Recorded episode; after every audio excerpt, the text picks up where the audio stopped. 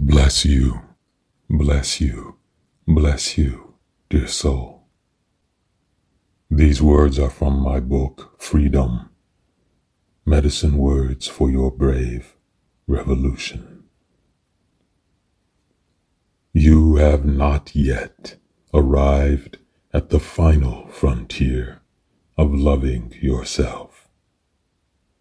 More land awaits and remember, your loving of you is not for you. It is for the world. Each of us has been given life, so we may make an offering of our life.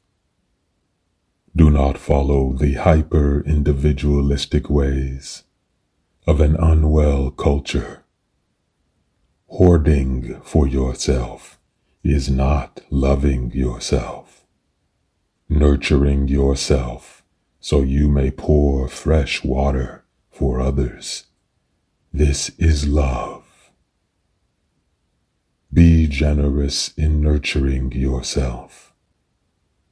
Take all the moments. Look under all the stones. Permit yourself euphoria, and ease. Brew your tears into serenity stew. Let your leaves go with the wind.